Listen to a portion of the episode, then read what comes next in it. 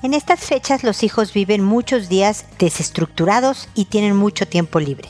En este episodio comento algunas consideraciones para tomar en cuenta cuando los hijos no tienen mucho que hacer. Esto es, pregúntale a Mónica.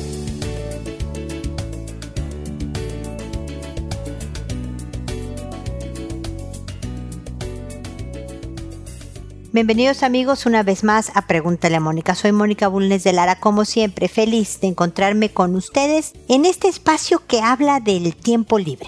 La verdad es que acá en Chile son época de vacaciones, pero sé, por ejemplo, que en México están por entrar a clases y en otras partes de Latinoamérica o del mundo me imagino que será igual. Habrá quien tenga clases o habrá quien tenga vacaciones. Pero tiempo libre siempre tienen los hijos, tienen tiempos de vacaciones, tienen fines de semana y suele ser un tema el que se entretengan con algo que no sea pantallas, por ejemplo, ¿no? Y puede provocar discusiones en la casa, las mamás, los papás, siempre tememos el mamá, estoy aburrido, ¿no? Como entretenme, haz algo para divertirme, como si fuéramos sus bufoncitos, este, y demás. Y yo espero que lo que comente el día de hoy les sea de utilidad. Cuando mis hijos tuvieron su época en que lo que más querían era jugar videojuegos y que yo les decía que ya se les acabó el tiempo, parte de lo que yo les decía para que estuvieran motivados a buscarse otras cosas que hacer era que mientras más veces me dijeran no tengo nada que hacer, estoy aburrido, más se iban a tardar en volver a retomar el videojuego. Entonces, pues se tenían que entretener. Pero a veces eso no basta y definitivamente hay que darles opciones a los hijos, ¿no? Por ejemplo, el otro día estaba viendo el documental, no sé si ustedes han visto esta serie que se llama Explained, como explicado, ¿no? Que a mí me parece muy buena porque son pequeños episodios de 20 minutos cada uno en donde explican diferentes cosas, ¿no? El sueño, los juegos, la creatividad, el dinero, cómo funciona el tema de los diamantes, la realeza. O sea, de verdad muy variado. A mí me gusta mucho esta serie. Y justo el episodio más reciente que vi hablaba sobre, la serie es The Mind Explained, es decir, la mente explicada. Y eran diferentes temas sobre la mente. Y uno de los episodios era sobre la creatividad.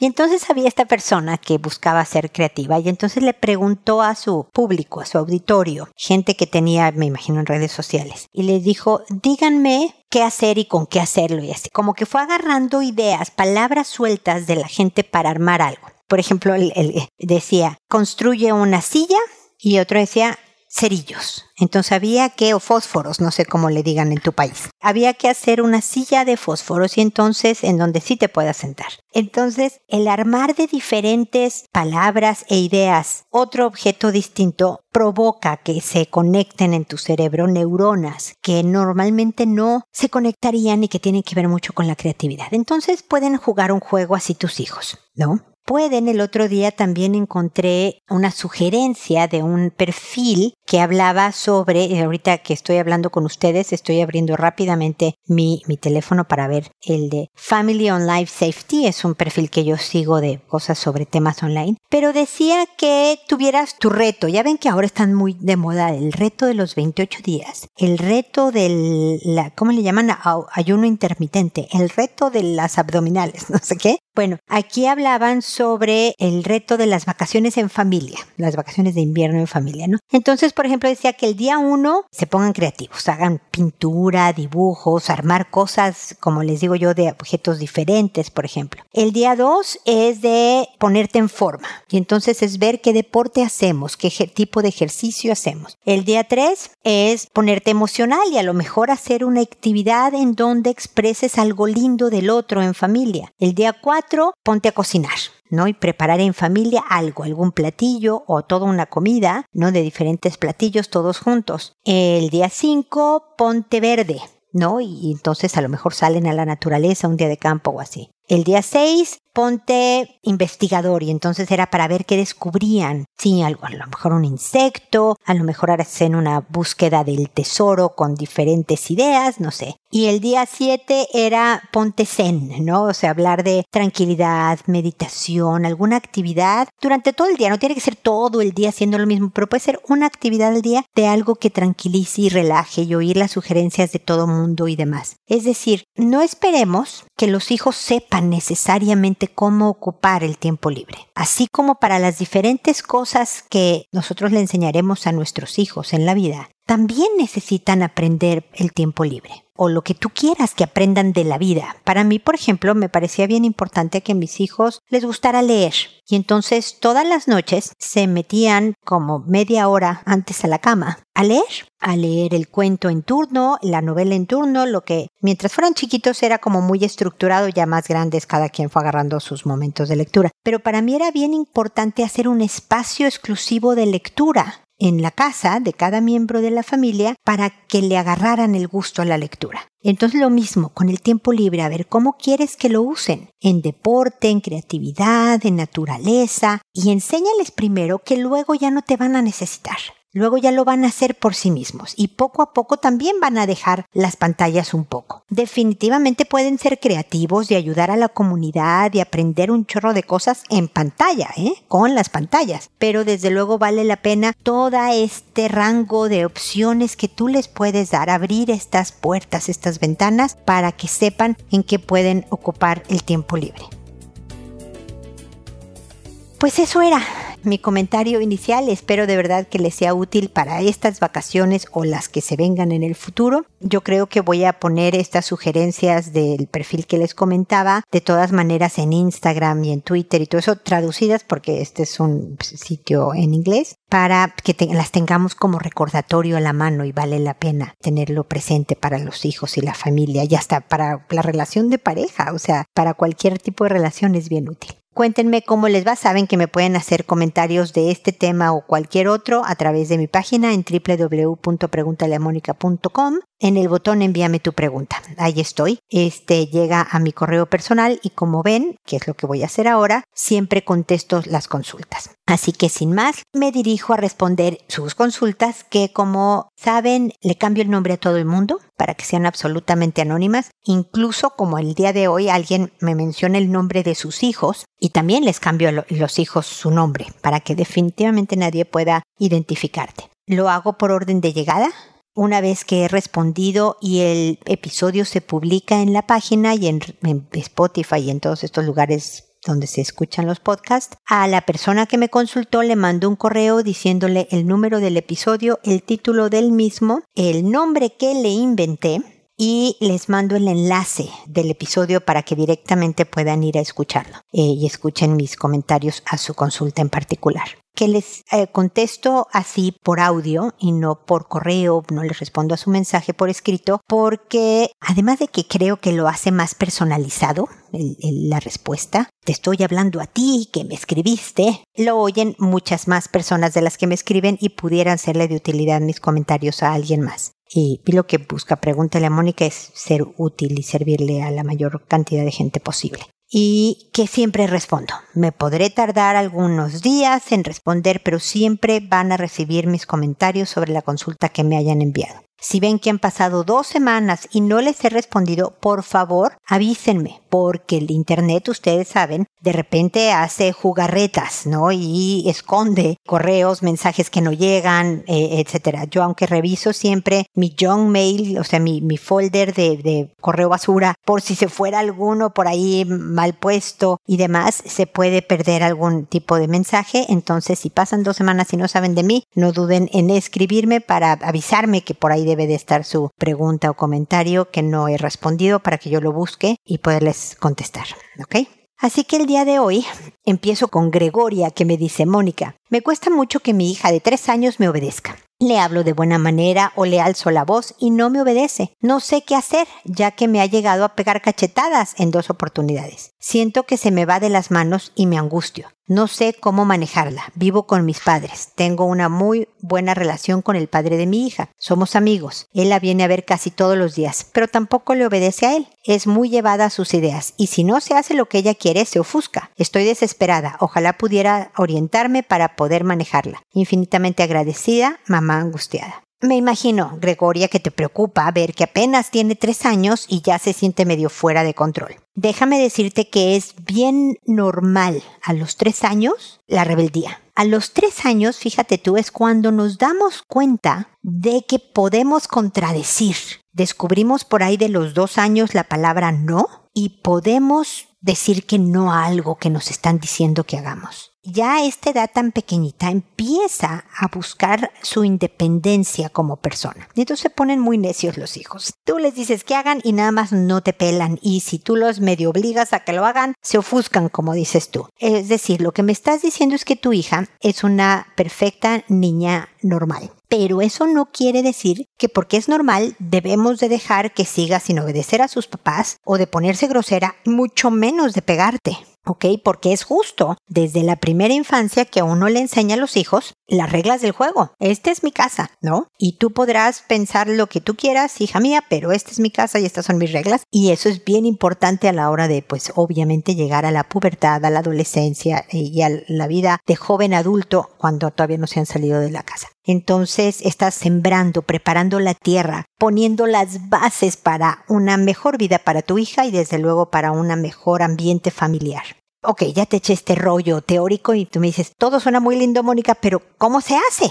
¿No? Para que un hijo obedezca. A los tres años todavía le puedes decir que no, o sea, cuando dices no toques eso y lo vuelve a tocar, todavía la puedes cargar y llevar a otro lado. Si se ofusca, es decir, si se tira al suelo y hace una pataleta, déjala. No le hables, no le digas, no, es que si no lo hubieras tocado, pues te lo advertí tres veces, te dije que no le expliques nada, le dijiste no y la quitas de ahí, ¿no? Con tranquilidad, sin lastimarla tú a ella, pero con firmeza. O sea que con mucho cariño, siempre hablo de la cariñosa firmeza, Gregoria, en donde hay que decirle a los hijos las cosas con mucho amor, pero sin lugar a dudas de que estas son las reglas del juego. Y a través de todos los episodios que tengo gratuitos para que los escuches, Gregoria, este es el 1168, imagínate, hablo muchísimas veces de educación de hijos. Entonces te recomiendo que poco a poco los vayas oyendo porque voy a dar diferentes principios de educación de hijos que te puede servir. Unos para niños chicos, para medianos, para el futuro, para los adolescentes, para todo. Entonces te recomiendo eh, mis episodios pero la cargas y la dejas. No hay contacto verbal, no hay contacto visual. No le estás viendo cómo hace la pataleta porque lo que quiere es la atención. O quiere romper tu voluntad, ¿no? Déjame, si grito, si hago este berrinche, mi mamá me va a dar lo que yo quiero. Y entonces vas a saber que no, te quedas ahí tirada en el suelo, escupiendo espuma por la boca, mi querida hijita, pero no vas a tener lo que quieres, porque no es hora, porque lo que tú quieras que sean tus reglas. Gregoria, cuando te pegue, debes de ser más firme todavía le agarras la, mano firmemente y le dices, sin lastimarla nuevamente, sin apretarle, sin enterrarle las uñas, aunque ya debe ser, hay veces que por desesperación queremos, ¿no? Este, enterrarle las uñas a la mano que nos está dando de cachetadas, pero la agarras firmemente y le dices no y la llevas aparte. Lo que tiene que aprender, que ahorita es un poco pequeña para que lo aprenda, es que va a perder privilegios si no cumple las reglas de la casa. Ya cuando es un poco más grande, le vas a avisar, hijita, recoge tus juguetes. Y le avisas, si no lo recoges, no hay, no vas a ver la caricatura tal que tan te gusta, ¿no? Y déjala. Y si no lo recoge, tú le puedes decir, decidiste no ver la caricatura, ¿ok? Y si ella te dice, mamá, pero lo recojo ahora, ya más grandecita. De acuerdo, muchas gracias, recógelos muy bien, pero hoy no hay caricatura. Es decir, las consecuencias se pagan cuando se cometió la infracción. Qué bueno que aprendas, hija mía, que te voy a cumplir las consecuencias de tus decisiones cuando no sigas las reglas de la casa. Y cuando los hijos saben que hablamos en serio, empiezan a funcionar. Esto, Gregoria, no te va a funcionar a la primera va a tener que saber tu hija que estás hablando en serio. Algo hace, haces tú o hace el papá de tu hija, que sabe que se puede salir con la suya. No sé si porque él, aunque qué bueno que viene casi todos los días, me parece fundamental la relación con el padre, pero no sé si ustedes se ablandan o por desesperación la dejan que haga lo que quiere o tal y cual. Y hay que ser bien consistentes, ¿no? Siempre reaccionar de la misma manera. No me obedeciste, no tienes este privilegio. Y muchas veces el no privilegio a los tres años es te vas a ir a este lugar y de ahí no vas a estar unos minutos. Ya cuando te esté hablando tranquila, ya cuando recoja lo que, ahí sí le das todo tu amor y así sí, mi amor, así sí, dime qué necesitas. Es que quiero una galleta, no, no va a haber galleta. Vuelve a hacer pataleta, que la haga. No la calles, no la trates de consolar, deja que se canse de la pataleta. Toma tiempo,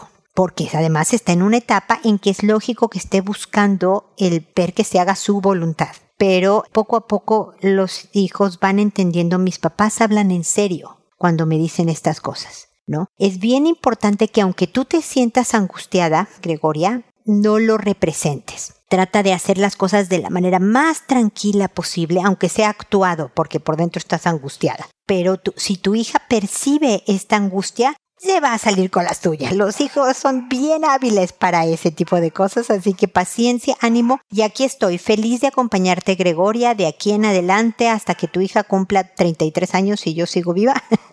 para apoyarte con ideas, sugerencias y formas de educar a los hijos de la mejor manera posible. Créeme que es un verdadero arte, nadie tiene la respuesta exacta para tu hija, para tu cultura familiar y demás, pero escuchar diferentes sugerencias pueden ayudarte en el camino y para eso aquí estaré. ¿Ok? Seguimos en contacto. Luego está Elia, que me dice, hola, soy madre de dos niños, un varón de 10 años y una hembra de 7. Trabajo de 3 de la tarde a las 12 de la noche. Mientras trabajo, mi prima cuida de mis niños. Resulta que hoy ella se ha descuidado por poco tiempo y he encontrado al niño besándole la vulva a la niña. Necesito ayuda, estoy desesperada. Ya me imagino, Elia, el sustazo que se llevó la prima y por lo tanto tú también. Definitivamente sé que esta es una lección aprendida para la prima. Cuidar niños pequeños no es tan fácil. Es imposible no descuidarte un minuto, no, nadie está sobre los hijos 24/7, pero sí hay que llevar más estrechamente la supervisión de este pequeño, porque eso es abuso sexual. Y tu hijo de 10 años debe de saber que eso es abuso.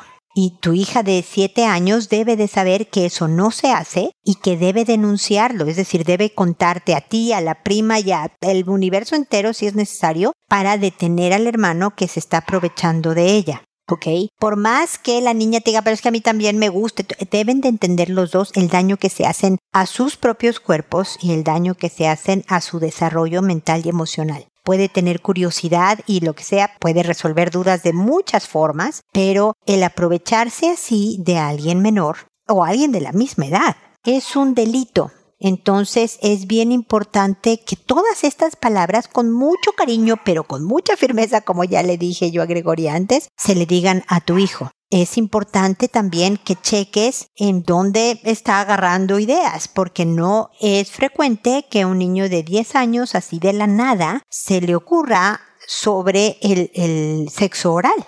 Entonces, ve qué tanto está viendo qué tipo de pantallas, qué contenidos, qué configuración tienen los dispositivos con los que tiene acceso para que pueda bloquearse los sitios en donde no debe de estar. Desde luego se lo pueden estar enseñando en la escuela, los amigos cuando va en la tarde a jugar, primos mayores, cosas donde las que no tendrás mucho control. Pero en la medida que hables, no solo una vez, Elia, sino muchas veces, en diferentes momentos, de forma así medio casual. O sea, de verdad puede que están caminando por la calle y ves un anuncio y puedes hablar de pornografía, de sexualidad, de abuso sexual, de, con tus hijos con las palabras adecuadas a la edad, pero que sepa lo peligroso que es, el delito en que consiste, cómo puede él despersonalizarse, es decir, dejar de sentir y de, esperar por una pareja que signifique algo en la vida solo por saciar curiosidades si es, eres solo tú cuidando a, a, tus hijos igual que la prima, a lo mejor también con tu hijo de 10 años la conversación con otro varón, con otro hombre, le sirva. No sé si tengas un hermano, el papá de estos hijos esté presente, no, no me lo cuentas, entonces eso es importante, o tu propio papá, alguien que sepas que comparte tus valores y que va a hablar de sexualidad, de la curiosidad que da ver las partes femeninas, tocar partes femeninas, una serie de cosas, y cómo manejarlos, estos hombres adultos en la vida de tu hijo, cómo ha manejado esta curiosidad o el impulso sexual que se pueda sentir en un momento dado para respetarse primero a él como persona y no hacer cosas que no lo hagan sentirse orgulloso de él mismo como persona para respetar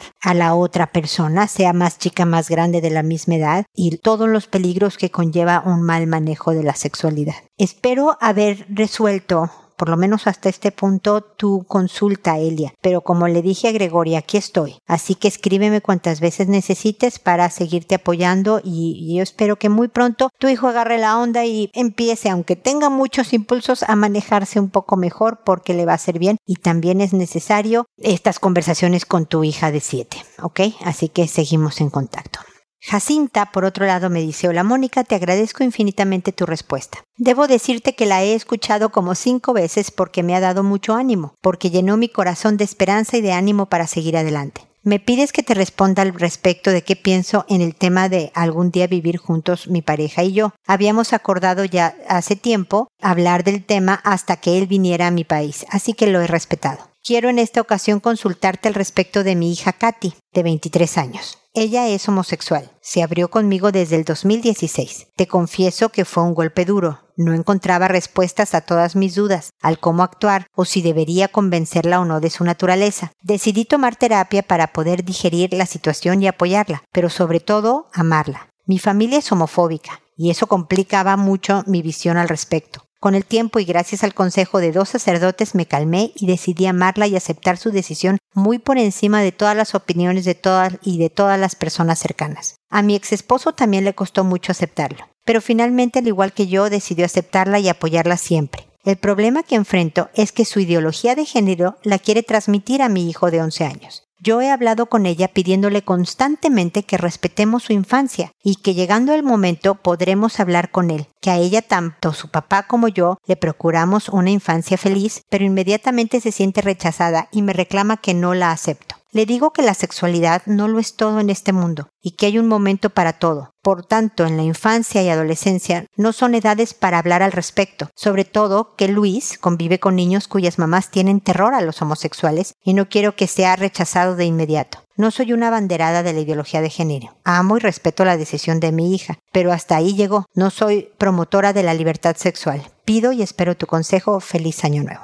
Feliz año nuevo también para ti, Jacinta. Muchas gracias. Este, deseo lo mejor a ti y a toda tu familia. Qué linda que has escuchado varias veces mi respuesta. Me da gusto de haberte dado esperanza y ánimo y saber que aquí me tienes para muchas consultas de mucho tipo. De primero era personal y de pareja y ahora es de los hijos. Me parece excelente porque pues ese es, ese es mi trabajo y lo hago con mucho cariño y mucho gusto. A ver, a veces, sobre todo cuando salen del closet, como dice, se dice coloquialmente los homosexuales y todo eso, les da también por el activismo, ¿no? Por, por querer propagar sus opiniones con el resto de la humanidad.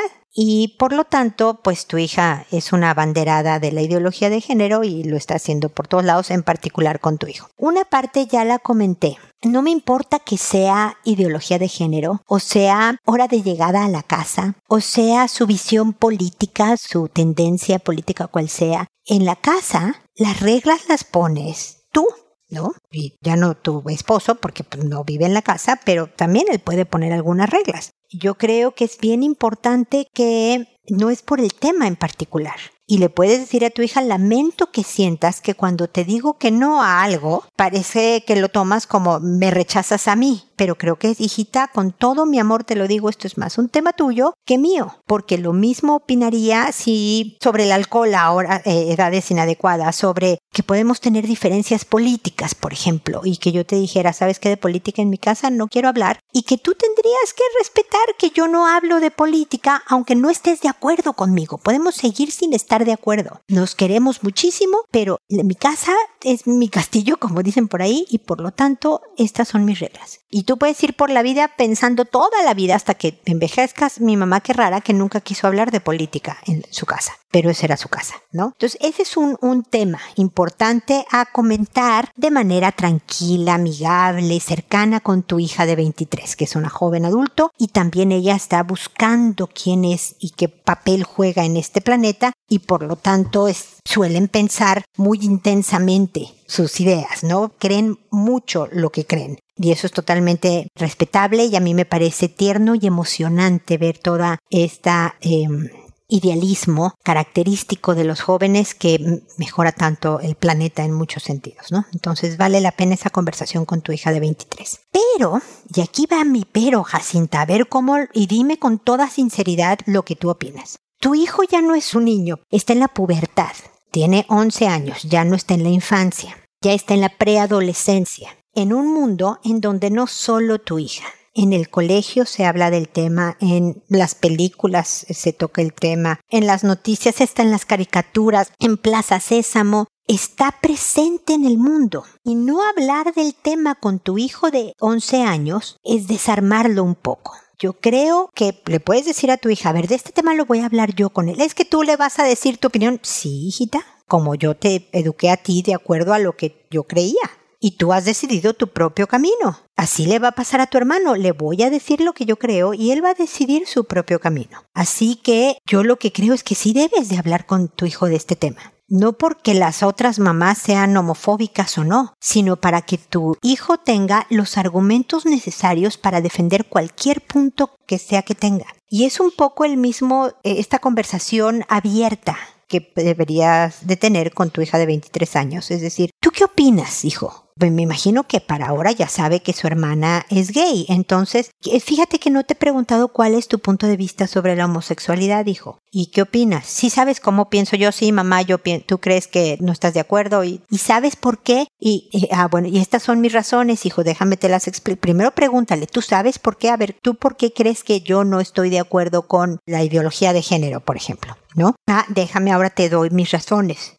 me expliqué, te queda claro, puedes estar o no de acuerdo conmigo, porque también eso, el león se puede decir, ah, ok, ya entendí cómo piensas, mamá, pero no estoy de acuerdo de cómo piensas. Y se vale, porque los hijos no son nuestra copia fotostática, son personas distintas e independientes a nosotras. Entonces van a hacer cosas y pensar cosas que no necesariamente tienen que concordar con lo que nosotros pensamos y hacemos. Siempre, como bien lo has hecho, Jacinta, tú y, su papá, los vamos a amar muchísimo, los vamos a apoyar incondicionalmente, pero vamos a pensar como pensamos. Y creo que se vale decir, mira hijo, yo no estoy de acuerdo, pero si tú crees que es lo mejor para ti, adelante. Y aquí estoy para apoyarte, para quererte, para escucharte cuando estés bien y o estés mal, pero yo pienso diferente. Y creo que en la medida que podamos tener estas conversaciones con los hijos, tus hijos, inclusive tu hija, activista y, joven adulto, linda que defiende sus ideas, va a estar más dispuesta a considerar tus puntos de vista. No para que cambie su orientación sexual, definitivamente no, pero sí para decir, mira, de este aspecto en particular, creo que mi mamá tiene un punto, porque no tuvo que defenderse para poder hablar contigo, sino porque hablaron respetándose y escuchando el punto de vista del otro y creo que eso es, es bien importante. Espero haberme dado a explicar correctamente, Jacinta. Cuéntame qué opinas, porque sé que lo que tú querías era el, a ver, ¿cómo le hago para que mi hija deje de hablar con mi hijo sobre estas cosas? Y yo justo lo que estoy proponiendo es que hables con él tú de estas cosas. No, no lo postergues. Para cuando sea adolescente en forma, creo que vaya a ser un poco tarde, fíjate, porque este mundo es muy distinto al, al que creciste tú y desde luego muy distinto al que crecí yo. Yo tengo 58 años. Mi hijo menor no tiene 11, tiene 26. Entonces te podrás imaginar que yo vengo de una generación muy distinta con respecto a, a toda la ideología de género, a la homosexualidad,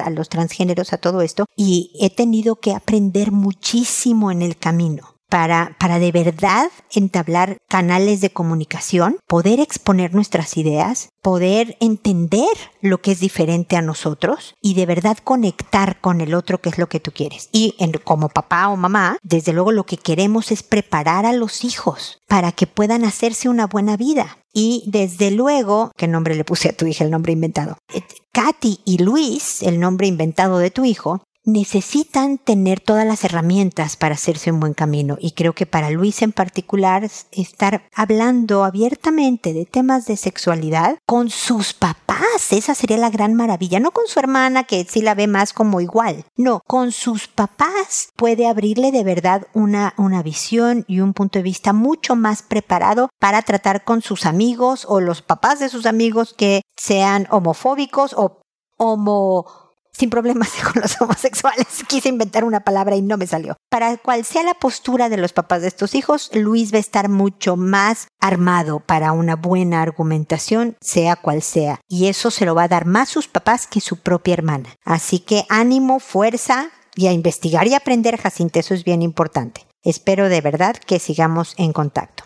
Minerva me dice, hola Mónica, buen día. Tengo un hijo de 13 años, el cual es muy noble, no es agresivo ni grosero, obediente, y fue encontrado tocándole el pene a su medio hermano de 5 años. Ya es la segunda vez que lo hace, la primera vez fue con un primo. Hablamos del tema, pero al parecer la conducta continúa. La reacción del padre de él y de la mamá del medio hermano fue terrible. Lo trataron de enfermo, lo insultaron, hasta lo amenazaron. Por favor agradezco una orientación ya que yo soy la mamá y vivo sola con él. Me da miedo que esta conducta siga y con mis sobrinos u otros niños. Mira, Minerva, muchísimas gracias. Me escuchaste ya para ahora, porque para oír tu comentario tuviste que haber pasado por mi respuesta a, Elia sobre el manejo de una conversación clara, directa y, y firme con el hijo de 13 años. Con mucho amor los adolescentes son curiosos. Los adolescentes tienen fuertes impulsos sexuales. Todavía no se le desarrolla en el cerebro la parte donde la toma de decisiones, eh, eh, el medir consecuencias, esa es la parte frontal del cerebro es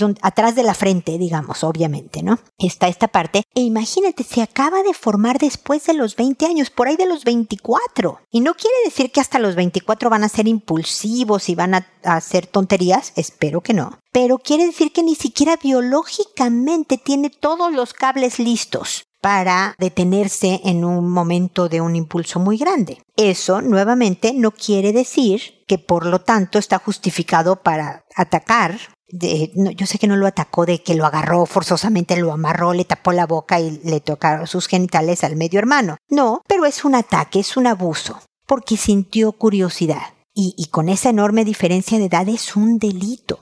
Y eso es todo esto, todo lo que te acabo de decir de lo que es normal, de lo que le falta por desarrollarse y del delito, se lo tienes que decir a su hijo de 13, a tu hijo de 13. Dile desde luego que tratarlo como enfermo, insultarlo o amenazarlo no es ni cercanamente la mejor manera de manejar esto. Y creo que eso lo pueden acordar los dos. Y no importa que ya haya pasado tiempo de lo que me estás contando, es decir, si esto pasó a principios de esta semana y tú estás escuchando el viernes esta respuesta y ya medio hablaste con él, pero entonces ¿cómo retomo la conversación? Algo que eh, dije ya en este programa es que no es una sola plática la que se tiene con los hijos sobre la sexualidad, sobre el abuso, sobre la pornografía, sobre la homosexualidad. son muchas pláticas a lo largo de muchos años de la vida de estos niños. Entonces es bien importante que te sientes con tu hijo y hables cómo manejar un impulso sexual. Si quiere hablarlo con un otro adulto que al parecer no puede ser su, su papá, porque pues no lo ha manejado muy bien este tema, pero a lo mejor otro que le pueda decir, mira, yo cuando esto me pasa, voy y juego fútbol, quemo esa energía, porque es parte de eso, no es quemar la energía sexual, la quemo en un partido de fútbol, o me doy un regaderazo, o te vas cerca de un adulto para que te impida el adulto, porque ahí está y me está viendo, hacer lo que tú sabes que es incorrecto, como ir a tocarle los genitales a tu medio hermano de 5 años. Hay veces que como precisamente te falta el desarrollo físico de tu cerebro, de la parte que te pudiera detener, necesitamos que nos detengan externamente. ¿Por qué está el semáforo? Porque externamente me detiene de yo manejar como una loca y chocar por todos lados o atropellar gente. Porque existe la policía y porque existen jueces y cárceles. Porque hay veces que necesitamos que externamente nos detengan cuando porque somos débiles y humanos no nos detenemos nosotros mismos. Entonces usa lo externo, hijito. Dale la posibilidad de saber que puede hablar contigo de esto y de cualquier otra cosa. Dale la posibilidad de saber que en ti va a encontrar ideas de cómo ayudarse, de hablar del daño físico y mental que le puede provocar ser abusivo con sus hermanos, sus primos o con otras personas, eh, lo que le hace daño a los que reciben este abuso, etcétera, etcétera. Así que Minerva, apenas empieza esta cosa, pero acá estoy, también te lo digo a ti, para lo que puedas necesitar, las veces que lo puedas necesitar. Espero que sigamos en contacto y espero amigos que nos volvamos a encontrar en un episodio más de Pregúntale a Mónica. Hasta pronto.